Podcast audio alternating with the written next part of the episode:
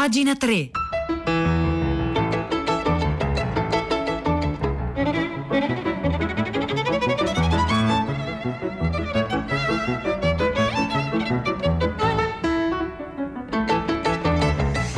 Le 9, 1 minuto e 52 secondi di mercoledì 14 ottobre 2020. Buongiorno a tutti e bentornati a pagina 3, la cultura nei giornali, nel web e nelle riviste. Silvia Bencivelli che vi parla al microfono e che con voi è felice di sfogliare le pagine culturali dei giornali di oggi. Oggi cominciamo con una storia recente, forse non tanto conosciuta fuori da Roma, ed è la storia di un prete, un prete ruvido che amò solo i diseredati. Questo è il titolo dell'articolo uscito oggi sulle pagine del riformista firma Eraldo Affinati. Eraldo Affinati che appunto racconta la storia di Don Roberto perché sta uscendo un libro che la racconta, un libro per donzelli che si intitola Dalla parte degli ultimi.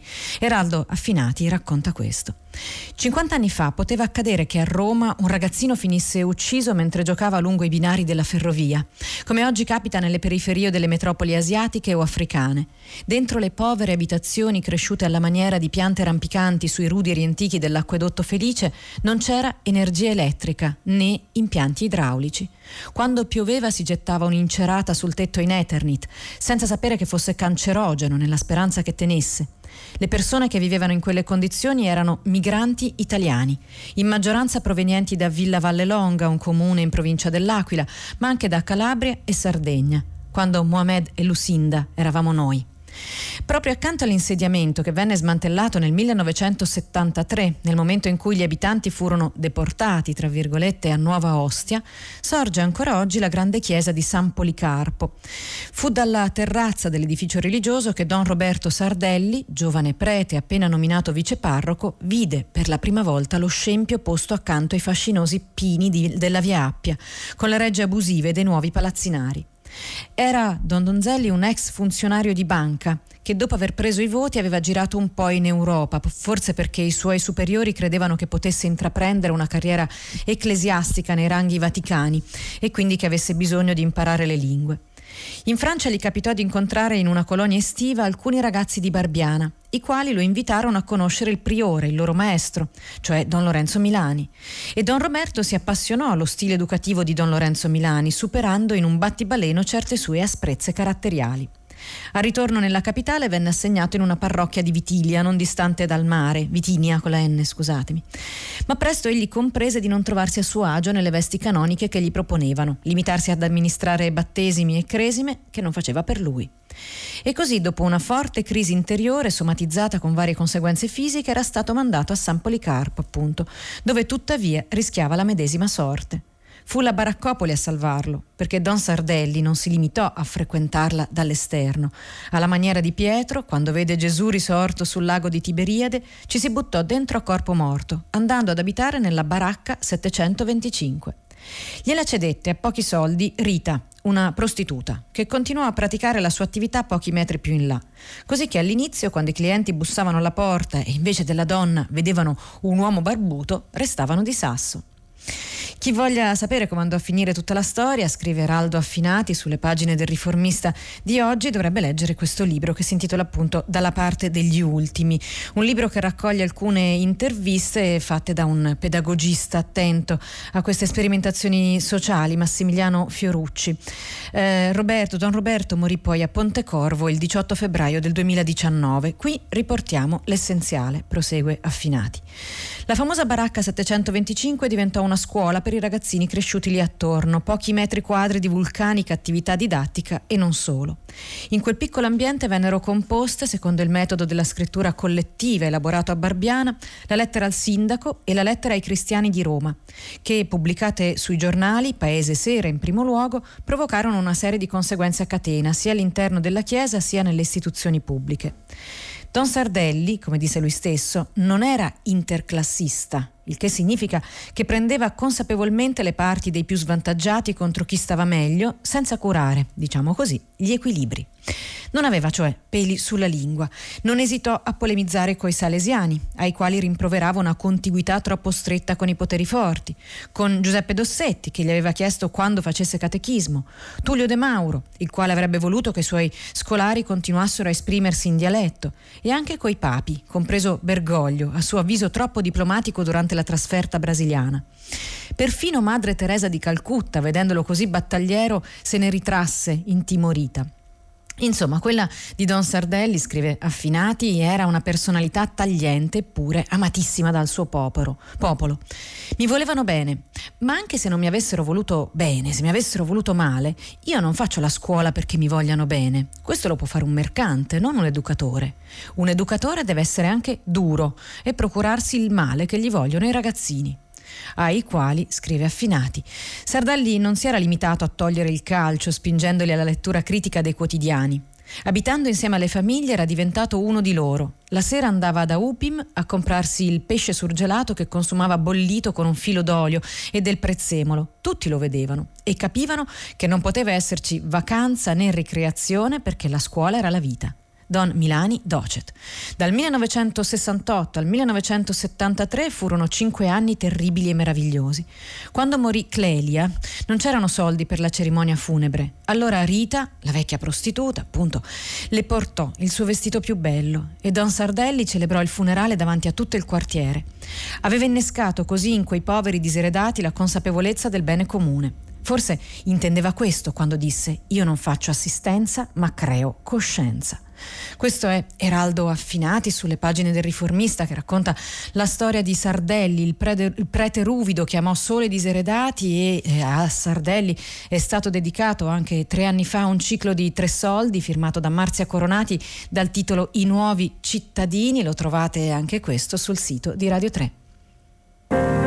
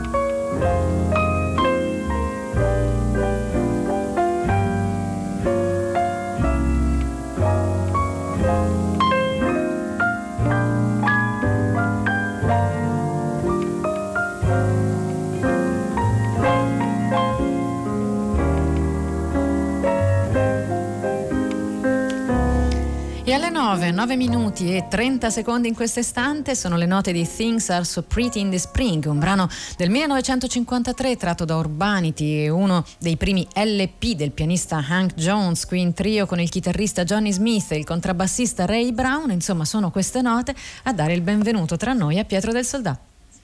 Che meraviglia, buongiorno Silvia, buongiorno agli ascoltatori. Allora, stamattina noi parliamo di riders e caporalato. Durante i mesi, soprattutto quelli del lockdown, vedevamo come forse uniche figure che sfrecciavano per le strade delle nostre città le biciclette delle grandi compagnie eh, che, internazionali con le loro filiali italiane che distribuivano cibo e spesso anche farmaci e altri beni essenziali nelle case, ragazzi, giovani spesso, ma non sempre, con quei grandi scatoloni sul retro della bicicletta. Bene, ora c'è un un'inchiesta giudiziaria, il pubblico ministero di Milano Paolo Storari ha chiuso le indagini per caporalato sui rider per le consegne di cibo e domicilio, oltre che per reati fiscali, che già nello scorso mese di maggio avevano portato il Tribunale di Milano a commissariare in particolare una piattaforma di delivery che è la famosissima Uber, Uber Eats nello specifico. Ora eh, insomma ci faremo raccontare, perché Gerardo da Savona era molto interessato e andremo nel dettaglio la, lo stato delle indagini, a cosa, a cosa siamo arrivati, ma soprattutto cercheremo di aprire di nuovo una finestra su questo pianeta del lavoro come dire, informale, poco regolato, che stando alle cifre, per esempio, delle retribuzioni di questi rider di Uber, è, insomma, è veramente confina con lo sfruttamento duro e puro, 3 euro a consegna, si arriva a settimane intere di lavoro pagate meno di 200 euro, peraltro anche in condizioni degradanti, con pare, ma tutto questo sarà da verificare, anche minacce qualora si volessero lamentare o, dire, eh, o dichiarare, raccontare le loro condizioni pessime, condizioni lavorative. Dunque entriamo di nuovo nel pianeta Rider questa mattina a partire dalle 10 e ovviamente se la cosa vi riguarda da vicino, se avete testimonianze dirette o indirette utili per la nostra trasmissione, mandatecele, scriveteci, sms, whatsapp, va bene tutto.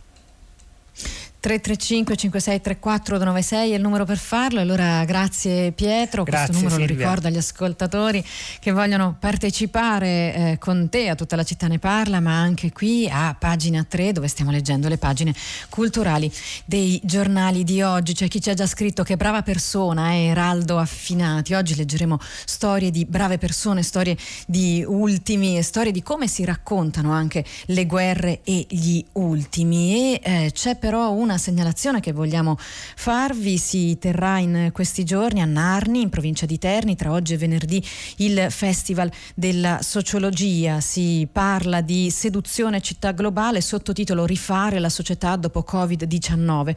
E su Avvenire di oggi c'è un'intervista al sociologo dell'Università di Calabria, Paolo Jedlowski, a firma di Simone Paliaga, che invita a riscoprire il mondo del possibile. Quando Dostoevsky dice che se Dio non c'è, tutto è possibile, lo fa perché si sente orfano di una religione particolare. Un cinese non lo sosterrebbe mai, per lui l'uomo vive in un flusso, in un ordine in cui è evidente che tutto non è possibile. Questo è Paolo Jedlowski appunto a Simone Pagliaga. Domani Jedlowski appunto parlerà di come si ripensa il possibile. Allora che cos'è il possibile? Darne una definizione, dice Jedlowski, è difficile, ma un modo per descriverlo si trova. Il possibile è qualcosa che non sappiamo se è o non è. Anzi è qualcosa che è e simultaneamente non è per esempio è il futuro. Esso è eh, perché lo immagino, ma anche non è perché non ha ancora avuto modo di dispiegarsi, se mai lo avrà. Al possibile si contrappone invece il concetto di necessario, che è determinato, è o non è. Tertium non datur, non può essere e non essere simultaneamente come invece avviene per il possibile. Allora che cosa serve questo concetto di possibile? Per esempio, chiede Paliaga qui sull'avvenire, che rapporto c'è tra il possibile e la modernità? La modernità è l'epoca del possibile che si manifesta attraverso la ricerca scientifica e tecnologica, ma anche attraverso l'emancipazione dai vincoli che legavano l'uomo e limitavano il ventaglio delle possibilità. Il rapporto tra modernità e possibile lo scorgiamo per esempio nell'uomo senza qualità di Robert Musil. All'uomo è proprio il senso del possibile, ma il protagonista, Ulrich, di possibili da coltivare ne ha troppi. Infatti la modernità rappresenta il loro eccesso e questo disorienta l'uomo, lo paralizza. Per consentire al possibile di fare il suo gioco occorre la presenza di un limite, perché per realizzarsi il possibile necessita della realtà che solo all'apparenza lo frena. E allora che relazione c'è tra possibile e libertà? C'è una relazione strettissima e poi chiede Paliaga che, eh, che, che ruolo ha avuto il recente lockdown. Il recente lockdown è stato un momento soglia. Di solito si vive senza porsi tante domande, ma all'improvviso fanno capolino dei momenti che squarciano il velo. Può essere appunto il lockdown, può essere anche un lutto, può essere anche la lettura di una poesia che spinge a reinterrogare lo scontato e a far emergere altri possibili. Con il lockdown ci si è chiesti per la prima volta dopo tanto tempo coralmente se volevamo tornare a vivere come prima oppure no. Questo è, e ora scopriamo il, riscopriamo il mondo del possibile, un'intervista a Paolo Jedlowski sulle pagine di Avvenire di oggi in occasione del Festival della Sociologia che si apre oggi a Narni. Questa è pagina 3 e come sempre il nostro indirizzo di posta elettronica è pagina 3 chiocciolarai.it.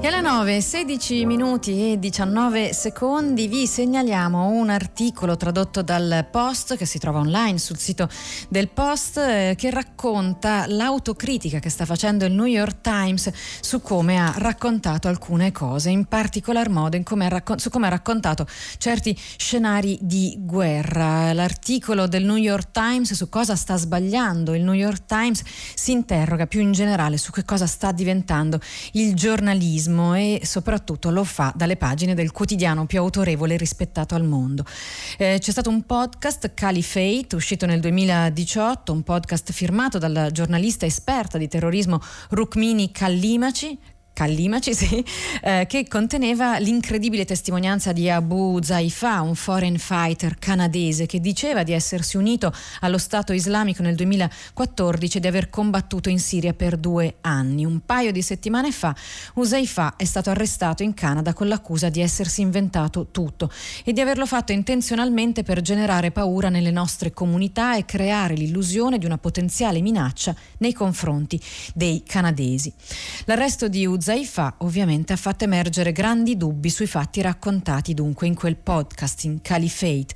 Kalimaci era stata criticata già in precedenza per aver forzato un po', un po le cose e eh, era stata criticata dai suoi stessi colleghi, ma la questione è più ampia e appunto ne ha scritto sul New York Times stesso Ben Smith, un giornalista di 43 anni che è diventato un osservatore, commentatore del giornalismo stesso. L'indagine di Smith su Caliphate si legge sul sito del Post oggi va oltre.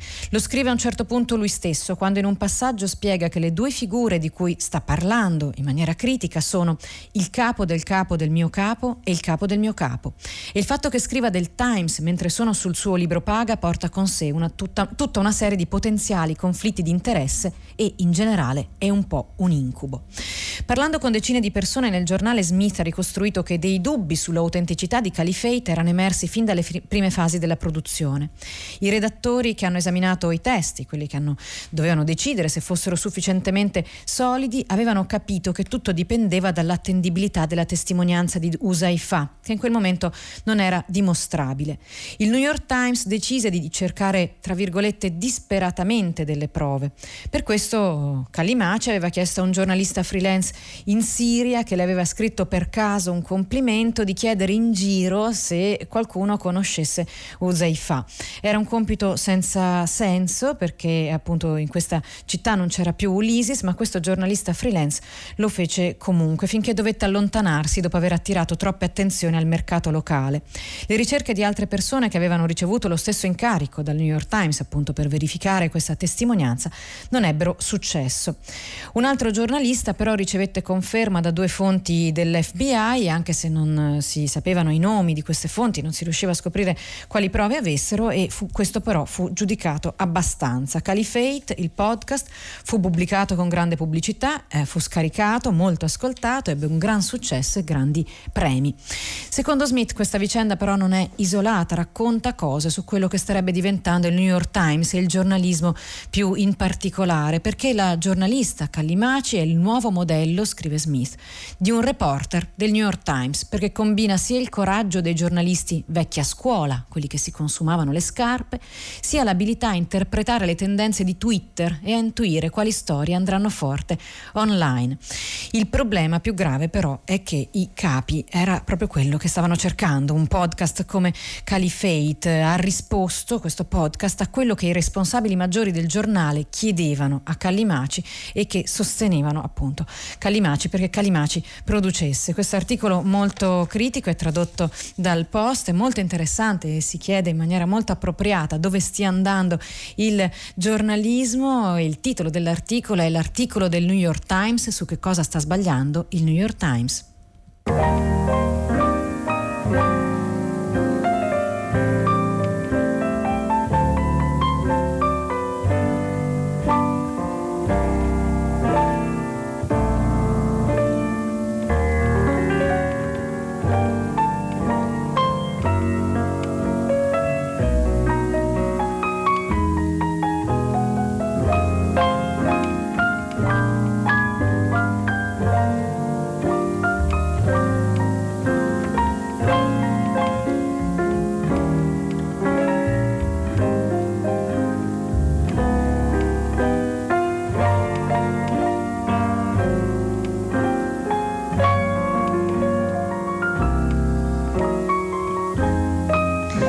Qui a pagina 3 alle 9.21 minuti e 33 secondi continuiamo a parlare di racconti che hanno a che fare con le guerre, con le colpe e con quello che oggi il giornale Domani chiama lo sgabuzzino delle porcherie. Su Domani infatti si pubblica un brano dell'unico romanzo che scrisse Ennio Flaiano e che si intitola Tempo di uccidere, fu commissionato da Longanesi, vinse un premio Strega nel 1947 e rimase appunto l'unico, l'unico romanzo di Flaiano oggi Adelphi lo ripropone sotto la curatela di Anna Longoni e eh, domani a pubblico, appunto ne pubblica un brano. Si parla di, eh, della colonizzazione italiana in Africa. Il libro ebbe grandissime critiche non soltanto per i contenuti ma anche per eh, la lingua che era stata scelta, una lingua esistenzialista opposta al realismo che andava all'epoca nei eh, romanzi e uno degli episodi cruciali appunto quello che vi vado a leggere leggere eh, soltanto in breve, il resto lo trovate su domani o nel libro di Flaiano. Mi versò ancora da bere e disse seccamente: Lei è un ragazzo. E si levò. Credetti di averlo offeso, invece rideva e uscì un momento dalla baracca, barcollando. Allora, spinto da una curiosità davvero puerile, aprì il cassetto del suo tavolo. Sapevo che vi avrei trovato quella ragionata confusione, quelle scatole piene di mozziconi di matite, di temperini, di francobolli, di lettere legate con spaghi e anche rimasugli di ceralacca. Ero soddisfatto. L'eleganza del maggiore mi appariva la facciata di un sordido edificio che potevo visitare ad occhi chiusi. Quando rientrò, gli proposi di andare a svegliare le due ragazze. Volevo soltanto rivedere quella che si era seduta accanto a me, guardarla negli occhi e convincermi che le mie fantasie non meritavano molta attenzione. Il maggiore accettò, grato che fossi io a proporre la partita. Avrebbe studiato l'ambiente, avrebbe controllato se quanto dicevo era vero. E io ricordavo quel seno libero nella tunica, ma come si pensa a una prova che occorre distruggere. Le tempie mi battevano e già mi spaventava questa vendetta impensata di lei. Non sarei più tornata al campo. Portiamo una bottiglia, disse il maggiore. Le ragazze non volevano aprire. Si decisero dopo lunghe confabulazioni e una di, re- di esse era rimasta a letto. Giaceva quasi scoperta come un caldo blocco di granito. Poiché c'era pochissima luce, il maggiore prese a palpare la ragazza, cercando di dare ai suoi modi un carattere scherzoso. Su, sveglia, diceva. In realtà metteva le mani sotto la tunica, sostava ammaliato, mi si rivolgeva con esagerata sorpresa, invitandomi a constatare che era proprio una bella ragazza, molto ben fatta, davvero molto ben fatta. Senta qui, tenente. Sì, era proprio il tipo che avevo sospettato quel giorno che, pa- quel giorno che si era messo a passeggiare su e giù davanti alla porta. Ora stimavo una vittoria, benché facile, essere riuscito a portarlo dove volevo. Questo è eh, un brano di Tempo di uccidere, appunto l'unico romanzo di Ennio Flaiano che Flaiano voleva intitolare Il coccodrillo, poi ha scelto un passo dell'Ecclesiaste, appunto Tempo di uccidere, Tempo di sanare, un romanzo che fu commissionato da Longanesi e che oggi esce in parte, appunto un breve brano sul quotidiano Domani e che verrà ripubblicato dal, dall'editore Adelphi.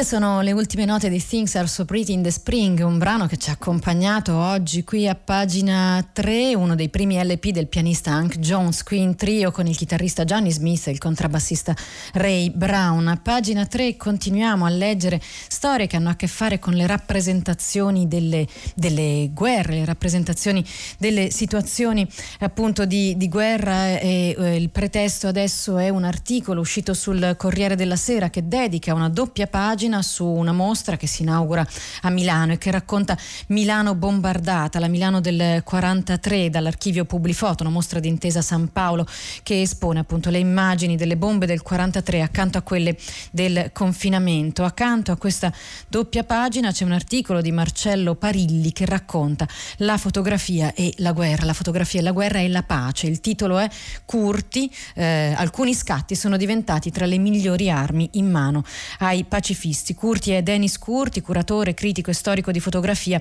che al tema ha dedicato un libro dal titolo Ombre di guerra. E Marcello Parilli scrive così. Durante la guerra civile spagnola, il 31 marzo del 1937, alcuni aerei dell'aviazione legionaria italiana in appoggio alle truppe di Franco bombardarono la cittadina basca di Durango, provocando circa 300 morti. L'episodio, che anticipò di qualche settimana il massacro di Guernica, immortalato da Picasso, è considerato il primo bombardamento a tappeto della storia su una popolazione civile. Da quel momento le città sono diventate un obiettivo privilegiato in qualunque conflitto.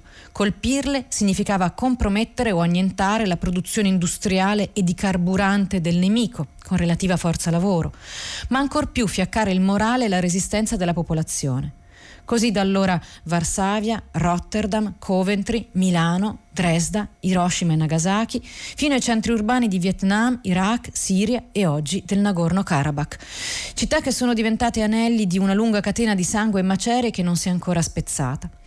Naturalmente, una volta diffuse, le foto di quelle città sventrate assumevano una doppia valenza non priva di ambiguità. Da una parte documentavano oggettivamente gli effetti della guerra sul campo, dall'altra costruivano, si direbbe oggi, una narrazione funzionale alla propaganda interna. Robert Capa, il più grande fotoreporter di guerra, avvertiva: se vuoi fotografare una guerra, devi decidere da che parte stare. Come per esempio ci ricorda oggi il lavoro di Gabriele Michalizzi o di Franco Pagetti. Ma poi capitava che fossero le foto stesse a prendere strade impreviste. È proprio il caso dell'iconica foto del miliziano spagnolo di Capa, spiega appunto Curti, che ai tempi dei bombardamenti americani su Baghdad era ancora quella preferita dai media, incapaci di trovare simboli migliori in quel conflitto già altamente tecnologico e quasi immateriale. Oppure dello scatto di Nick Ut, prosegue Curti, al seguito di un reparto USA in Vietnam che ritrasse la famosa bambina, la bambina nuda in fuga dal suo villaggio incenerito dal napalm. Quella foto, dopo mille dubbi e censure, fu pubblicata diventando l'arma più potente dei pacifisti. Appunto, la fotografia come arma di pacifismo qui sulle pagine del Corriere della Sera ci porta a concludere la puntata di oggi di pagina 3. Silvia Bencivelli vi saluta insieme a Giovanna Insardi, Marzia Coronati, Piero Pugliese, Maria Chiara Beranec e lascia il microfono a Guido Zaccagnini. Con questo vi dà appuntamento per domani, come sempre, alle ore 9 a pagina 3.